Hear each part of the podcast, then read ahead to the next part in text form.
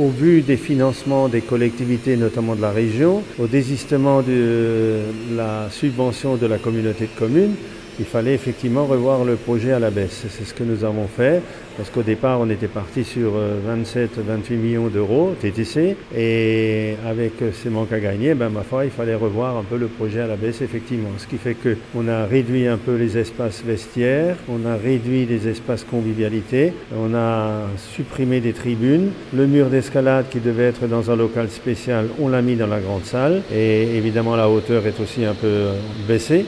L'aménagement du plateau extérieur, ça, on l'a décalé. On va pouvoir le faire dans un deuxième temps. Si jamais on peut encore avoir des subventions, on espère beaucoup au niveau de la région parce qu'on les a consultés pour qu'on obtienne une rallonge pour permettre de faire davantage. Mais en tout cas, on est dans une enveloppe qui est de 24 millions TTC. C'est quand même déjà un montant considérable hein, parce que je rappelle que le CSI à l'époque, il y a 10 ans, même 14 ans maintenant, nous est revenu à 11 millions. La piscine, c'était 14 euh, millions. Donc là, on est bien sûr au-dessus, euh, mais c'est aussi un complexe qui doit accueillir énormément de monde. Par exemple, je prends le cas des lycéens, il y a 2200 lycéens qui vont venir, plus des associations célestadiennes et autres, et plus les scolaires et les collégiens. Donc ça fait beaucoup de monde qui va pouvoir évoluer ici.